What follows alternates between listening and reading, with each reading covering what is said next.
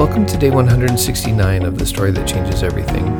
Our readings for today are Proverbs chapters 13 through 14. Here are some thoughts to guide your reading for today. Chapters 13 and 14 continue the list of mostly contrasting wisdom sayings. Although there are several subjects addressed in chapter 13, this set begins and ends with sayings about discipline. Proverbs takes seriously the role of parents and elders in a community working diligently to shape and guide the young people in their lives, but it also celebrates and encourages young people to lean into and not resist the healthy forms of discipline that the home and the community offer to them.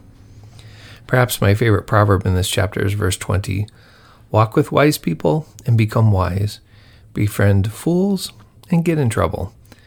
Chapter 14 also addresses a great variety of topics, but several of the proverbs center around the problem of emotions.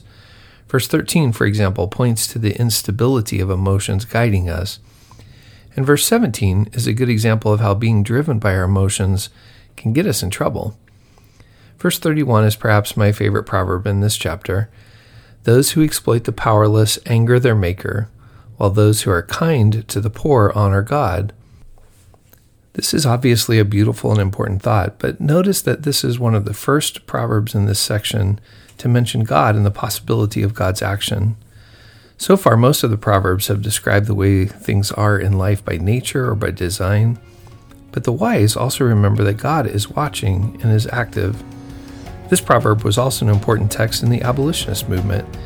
It affirms that we are all equally creatures of one Maker. If we put these two chapters together for today, maybe we learn how to discipline our emotions and we learn to not be overly shaped by the emotions of others. Our emotions matter.